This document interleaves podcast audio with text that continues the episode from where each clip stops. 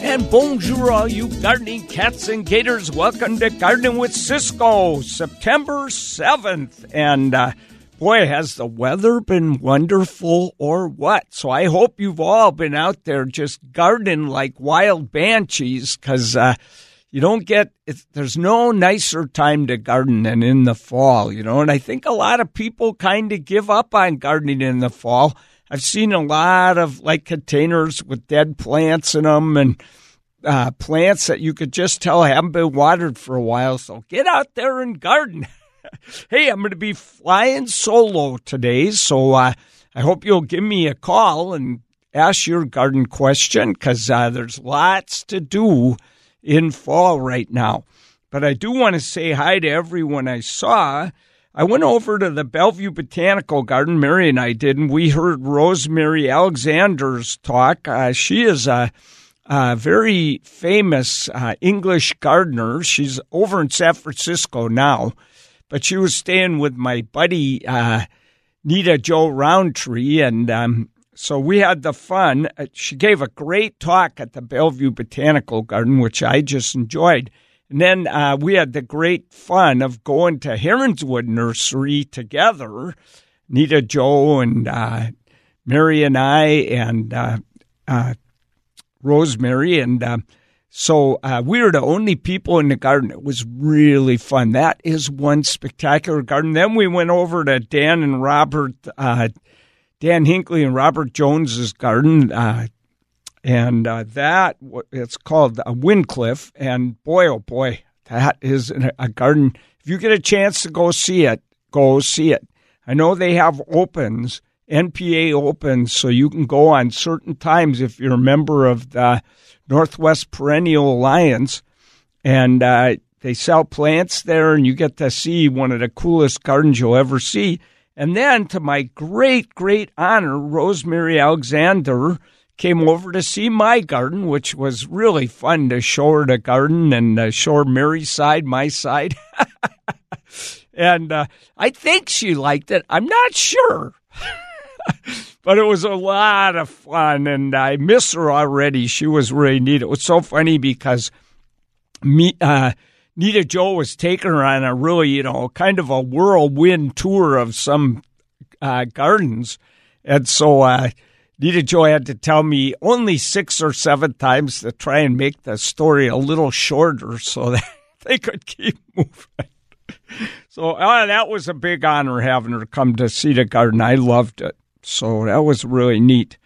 Hey, uh, okay, so I'll be flying solo today. I'll give you the numbers 1 973 KIRO, 1 973 5476. So uh, I, I definitely hope you'll give me a call. Hey, uh, so, but uh, while I'm waiting, I'll tell you that uh, I'm I am back on the garden talk circuit again. I've only been off it for like a week. So uh, Thursday, that's September 12th, so this Thursday at 1 p.m., I'm going to be over at the Mercer Island Community and Event Center. And I'll be showing some of my favorite late summer blooming plants and others and answering lots of your garden questions. So, um, I think this will be a really fun event. So I think it's totally free as far as I know. The Mercer Island Community Event Center at 1 p.m. Thursday, September 12th, and Tuesday, September 17th at 5:30 in the evening. I'm going to be speaking at the Renton Farmers Market at the Piazza. So, uh, and that's salmon day there, so I got a feeling that's going to be a good day to go there, to say the least. That'll be a lot of fun. Okay, and um, so those are. I'm not giving any too many talks right now, and the reason is is because Mary's heading off for what she calls boot camp. She's doing another one of those long hikes in uh, over in Cornwall, England.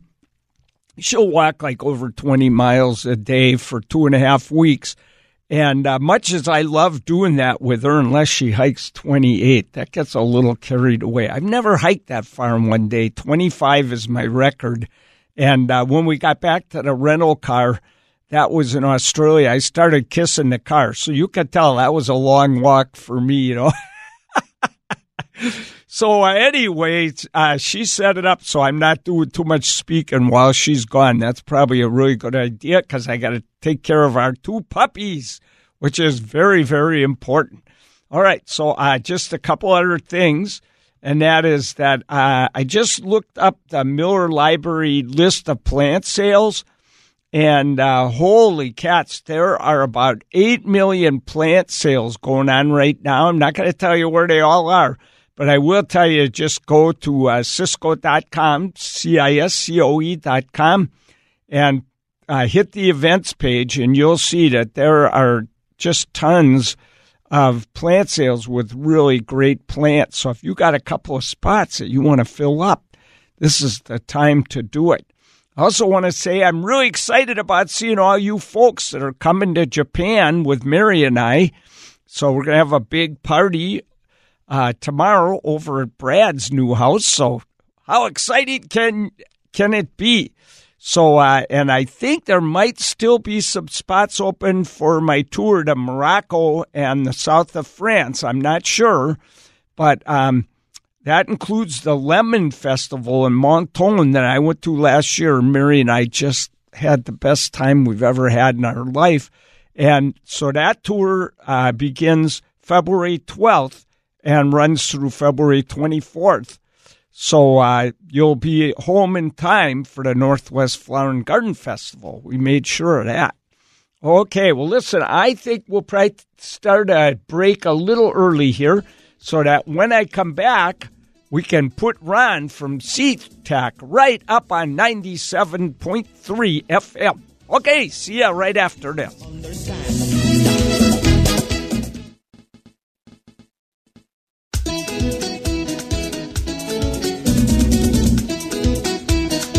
Hey, thanks a lot for tuning in today. Hey, uh, just one quick message. Uh, if you want to see all the cool events going on, there's talks going on all over the place about gardening.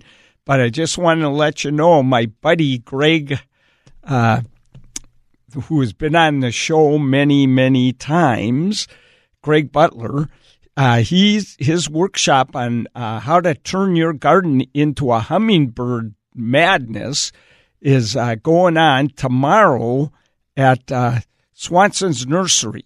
So uh, I don't know if that talk is full. He's given it quite a number of times, so you could call Swanson's and find out if you can get in.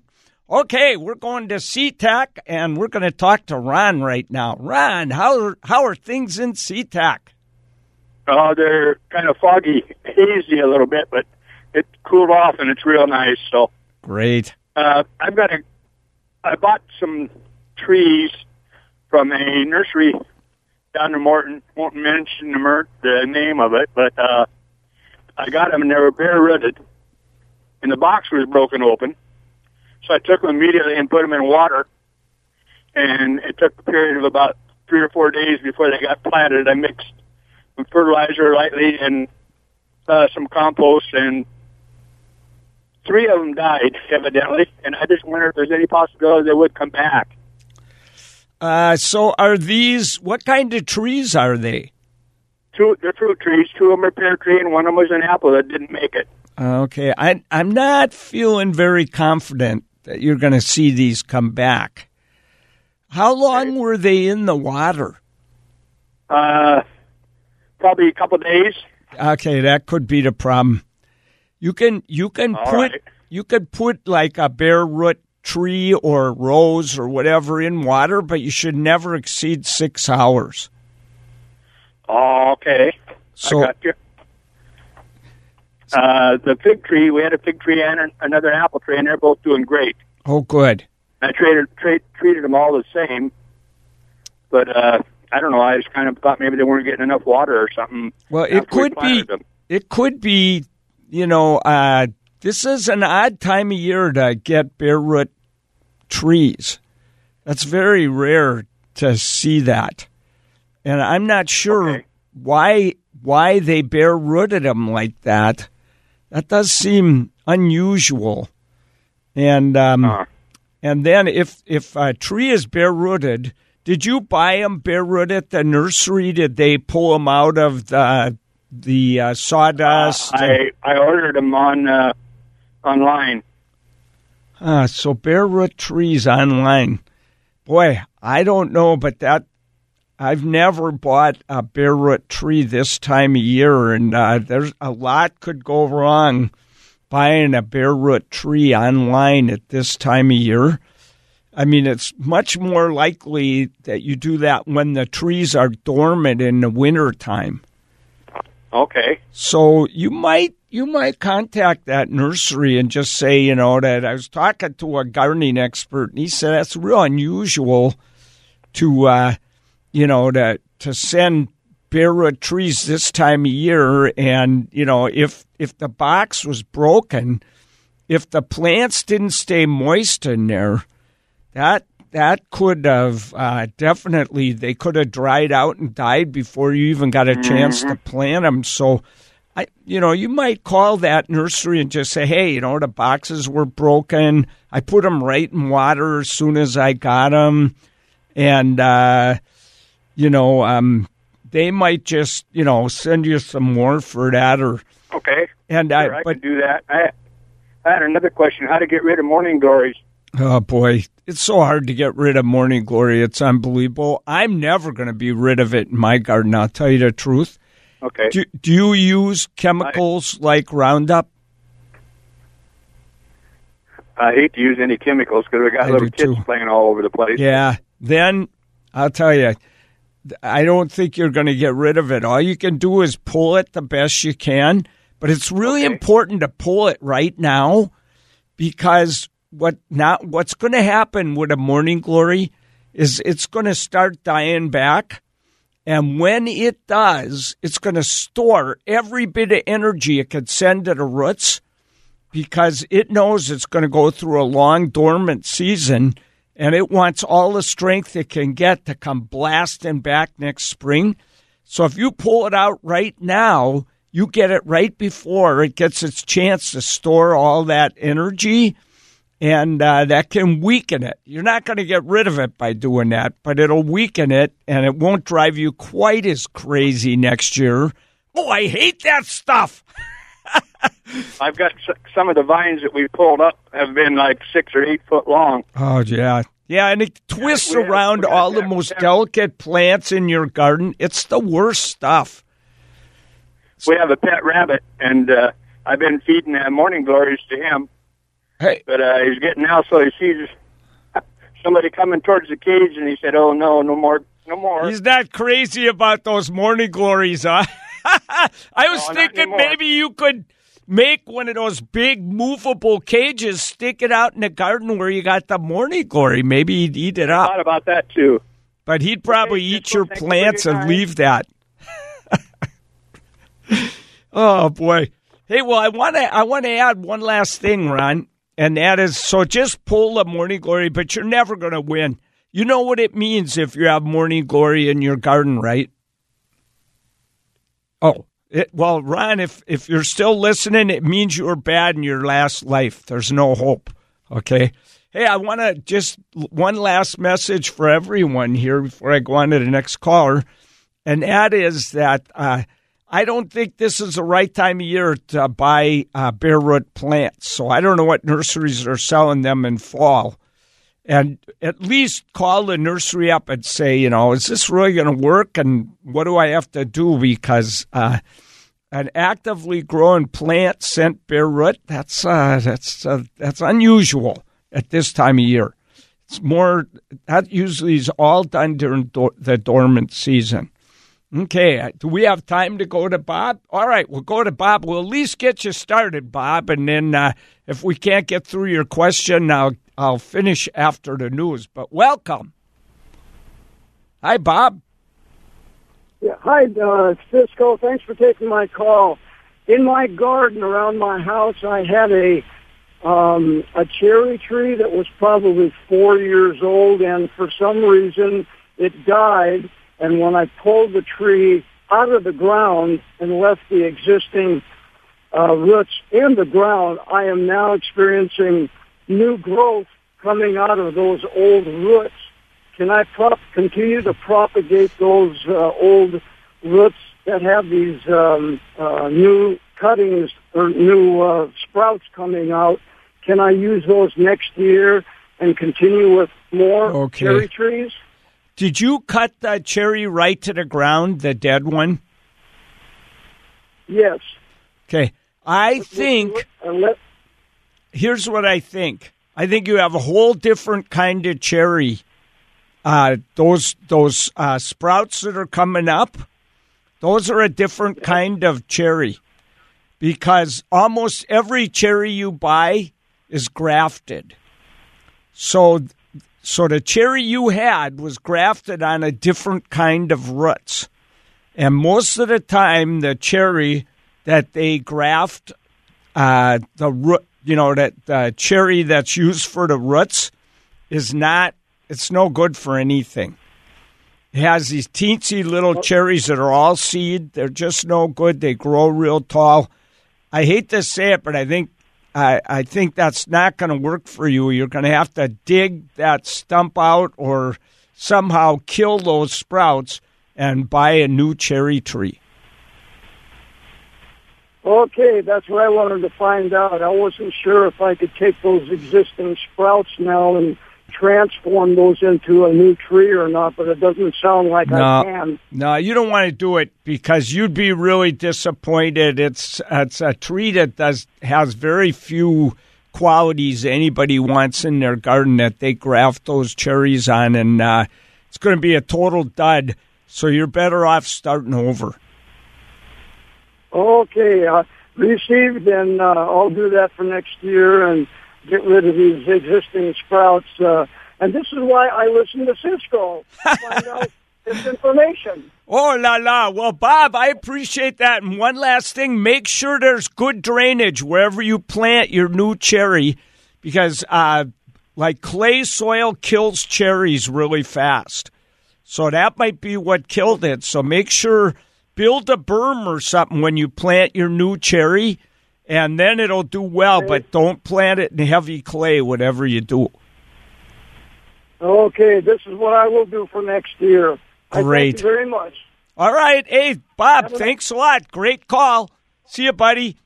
Nice, nice day. Thanks. Thanks. Okay. All right, Steve, I see you're waiting. So we're going to go to the news, keep you caught up, have Al come in here and let you know what's going on. Then we're going to head to Sequim and talk to Steve on 97.3 KIRO FM.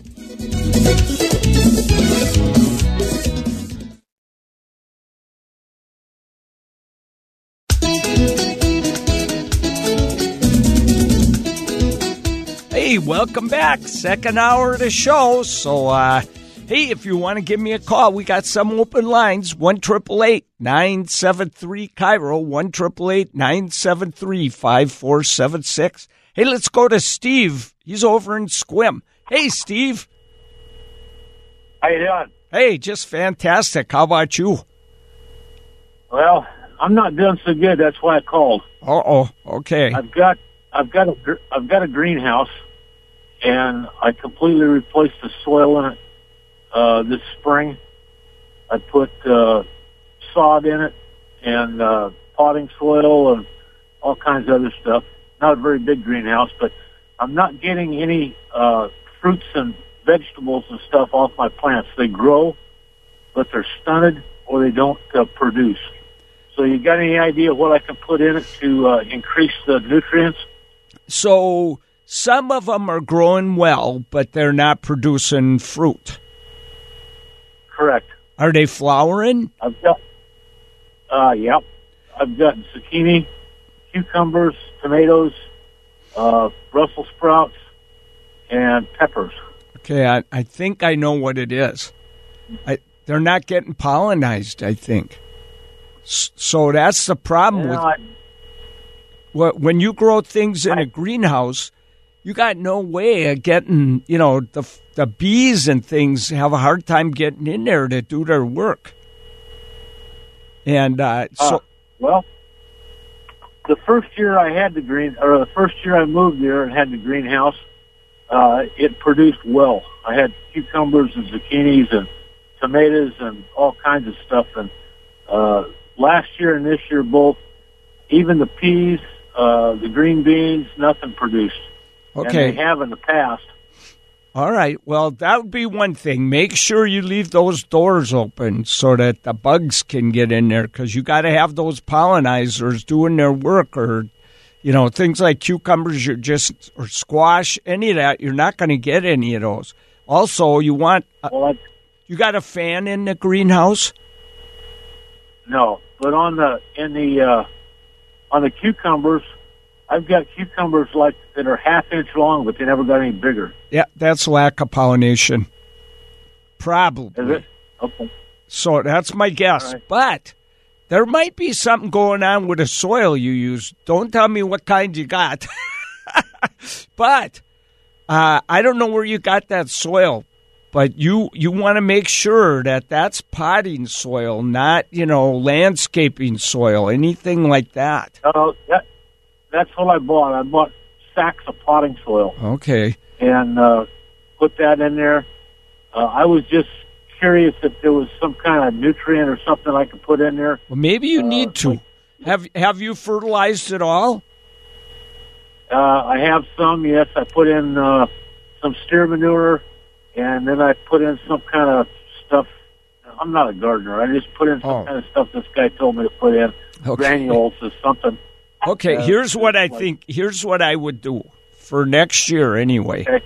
You want to get a good organic. So if you go to a good nursery, uh, and out there in Sequim, I, I'm not sure I know the nurseries that well, but go to a quality nursery. Tell them I want organic tomato food. And t- you know, tell them, hey, I'm growing all these different veggies, but or- organic tomato food for everything you've described, it should work perfect. And then uh, All right. they'll have they'll have recommendations on the bag, but typically, if I'm growing a tomato, I'll put a whole uh, a whole cup of organic tomato food uh, in the in the pot that I'm growing the tomato in, as long as it's a good sized pot. Okay. And uh, so if you you put that in every six weeks, you may have to add a little bit.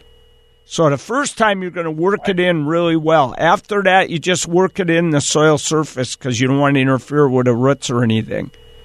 And if you do that, I got a feeling you're going to see your plants grow stronger.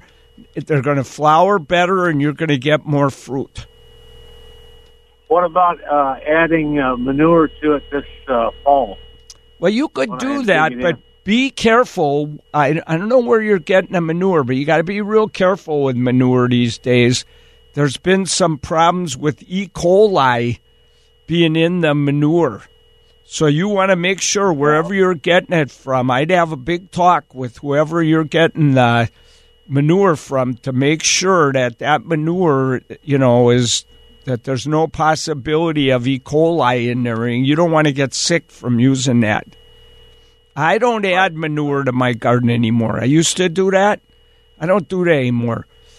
But what you might want to add is a half handful of fish bone meal in when you're fertilizing into every pot or uh, whatever you've got that you've got the soil in.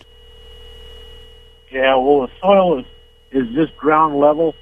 I don't have any pots in there. I just plant Oh. it in the soil itself. Well, what's the soil like underneath the soil that you brought in? Is it clay or is it good soil? Uh, it's not real good, but I've got like ten inches of good soil in there. You know what you need to do? I mean, it's That it's still acting like a bathtub, I think. What you got to do, you got to make raised beds. Make raised beds in there. Get some good wood or or stones or whatever you want, and make foot and a half tall raised beds. Then fill that with that oh. good soil. Then mix that fertilizer and bone meal into that, and I think you're going to start doing a lot better because what's happening is if you dug a hole in the ground and put in good soil, then what happens is it acts like a bathtub. All the water runs right in there. It's not going to drain into that heavy stuff below, And so I got a feeling the roots are starting to kind of rot out on your plants. So raised bed, you can make those raised bed three feet high if you can afford it and can fill them up with soil, and you'll have the best greenhouse garden anybody's ever had. But it's going to take that to do it. Okay. Okay, buddy. Well, thank you very much. All right. Appreciate Hey, it. best of luck on that. Okay. okay. All right. Bye bye, Steve. All right. Uh, we're going to go to Pat right now over in Renton. Hey, Pat, thanks a lot for calling. Well, I hope you can answer my question. I have some hydrangeas in the back and they face the east, and they're normally bloom just terrifically every every year. Uh-huh. And this year, all the buds and the blooms they're just now starting to really flower up. Do you think it could be caused by our no sun in the early spring? It could be, but I have a suspicion. Did you, by any chance, prune the living tweedle out of those? I did one, but not the other one. oh, okay. Did the other one tend to to bloom earlier than the one you pruned? yeah, it did. It did a little bit. So Yeah. I over pruned them, huh? Yeah, yeah. That you know, uh, they only most hydrangeas. There's a lot of kinds of hydrangeas, so I can't generalize too much. But most hydrangeas only bloom on what grew the year before. So if you cut Okay, that well, off, that could be the problem with one of them. It was taking over the, yeah. the yard. So that's one. And the other one, it it could be that they're not getting enough light, but boy, eastern exposure is usually perfect. You know, but I do have I have big trees Okay. block a lot of it. So Yep. They're not getting enough All sun. righty. They're so shaded that's taking them forever to finally get going and bloom. well, I kind of thought that might be the reason. Yeah, could you dig those- reason I called is I have some knockout roses that I Uh-huh. would like to move, and your first caller about the the bare root things got me to thinking. Um, I was going to hold off and plant them in the in the you know late winter, early spring, but I was wondering if I could plant them or transplant them now. No, I wouldn't risk it. I th- it'll be really risky to move those now. You could do it if you water, water, water, water. But if you just wait till they're dormant, it's a piece of cake moving roses then. You just dig them up, cut any of the roots that don't look good off, uh, stick them in their new spot at the same depth they came out of the ground, and you're off and running. They'll in spring they'll just take off and grow perfect. Okay, that was my first guess, but I thought, well, maybe I could do it in the fall. Yeah, just make sure you do it before they start growing. So I usually do it uh, by early February. I want to have it done.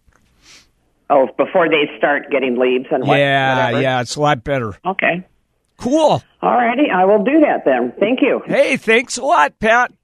Nice talking okay, to you. have a good day. Okay, you too. Bye bye. All right, we're going to take a little break here. And uh, when we come back, we will talk to, I believe, Pat and Kenmore. Yeah. So, Pat, don't don't you even touch that dial. And we'll get back to you on 97.3 KIRO FM right after this.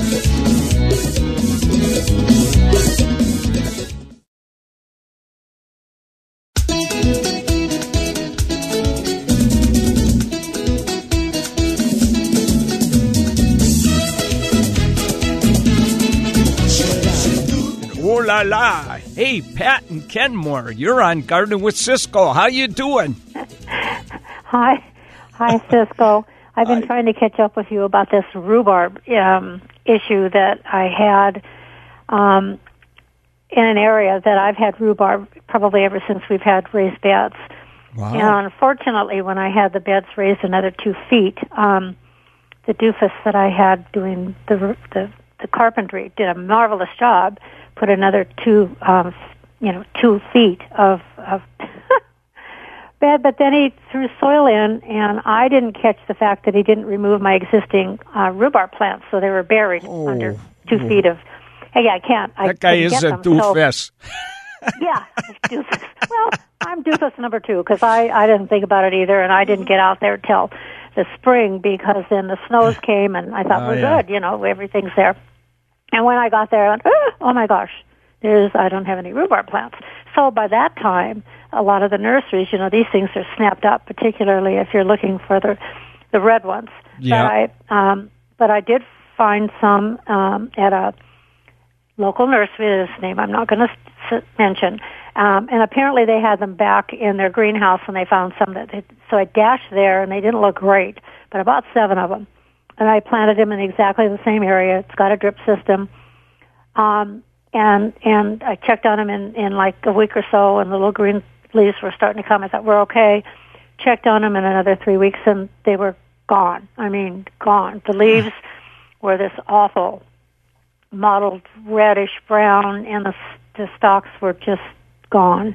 And so I went on the internet and uh, and to say what happened, what was there, you know, and it talked about two kinds of bacteria. It could have been two kinds of fungus, fungi. It could have been, or the rootstock was infected. Well, it doesn't matter. I mean, I think it's the stock because they didn't look great to begin with, but they're gone. So I went again back on the internet and um, and it said, do not plant the rhubarb back in this area again. So my question to you is, do you know? Do you think that I could plant other veggies in that spot and they would be okay? I think so. You know, I'm just, Okay. I'm really curious what happened because uh, I don't see So fungus kill rhubarb very much. I, I Well- kind of, now they could have come infected with something. And then if that's true, yeah, you can't grow rhubarb there again. But, Well, the two kinds of of uh, fungi, fungi, whatever uh, it mentioned, I can't even pronounce, and you would know what it is. I've got it. It's it was either A S O C O C H Y T A or Remulira, R U R E R W I N. I just can't see that. I just, I, Okay. here's what I What think. about the bacteria? Well- I mean, again, I um, I've never I've just never had a problem and everything. And I have eleven raised veggie Well, beds. here's the question I got for you right away. Okay. Did he pick the soil or did you? The guy that put Um, the soil in there. Uh, I did not, but uh, the company that I work with is a, is a company that maintains my veggie beds. Um, Oh. About eighty five percent of the veggie beds because I'm, um, I'm I have a huge back issue right now and I don't do any of that. So they, So they- get it everything. a- the soil, they get the so. Yep. It was they a were good responsible professional for the company. soil. Yep. Yep. Did they take? Did they dig out all the old rhubarb that was down there underneath? Well, no, the guy just buried it. I, you know, I'm just wondering if that's backing everything up. There's, there's something really odd about this situation that you're going through right Okay, now. because yeah, I've just that's been such a they've been there ever since we've we we've had the house and and the, the existing ones. You know, I I separated them and I, you know, I just and I I managed to slowly get rid of the the green. I really like the red. Well, these are raised planters now. Really Oh, nice yeah. raised Oh, yeah. planters. Why? Uh, yep. What do you think about the idea of uh, having that company come out and dig that all that soil out? And I think I think you could grow other veggies there right away as long as it's good soil and but if as long as the drainage isn't all screwed up from all those Oh. rhubarb rotting underneath, which has got me really worried. I think I I kind of think they should take all the soil out, at least get all the rotting rhubarb out of there. And Well, uh, the ones that the new ones that rotted, it was easy to get them out. I yeah, mean, I think you need to get those lower ones out. Something's backing up the drainage in there. That's what I think. Did you ever notice if, like, if I wonder if it was like really drenched in that soil and and No, because the the drip system they they control that too. They control the water. The other and and at the other, this is a huge bed, so rhubarb takes up one half of it, and the other half we change out. I mean, they rotate the crops. and everything so was this year it okay in the be- other spot. Yeah, we could, well for one thing, it was dahlias. Oh, this time, first time we've planted flowers there, but we've planted we've pa- planted um, sugar snap peas there. Uh, we planted beans there. Hey, I'm running We out of time, so I want to try and go fast. I think maybe Okay. those rhubarb did come with a disease then. That's my guess, but I don't know. Okay, so mainly I can just put some other thing there. You Quickly, should be able to. about and if those Okay. things that you plant die, then you know Yeah, it's something problem. to do with the soil or the drainage, not the Right. rhubarb. So you'll Can be able to find out. really quickly. huh? Yeah, well, Okay. leaf I- miner. Can I get to that? The, the, I, the, again, the plants are rotated, but but the third year in a row, it's attacked the beets and it's attacked the spinach. And so the almanac said to plant radishes next to the beets, um, uh, and it won't bother the beets. Have you ever heard of that? Call next you- week. I 'cause have your call article. next week. I don't. I just. I'm out of time. Sorry. Really apologize. Hey, everyone. Thanks a lot for tuning in. Get out there and garden. Eat your Brussels sprouts. Thank Brian, and uh, we'll see you all next week. Bye bye.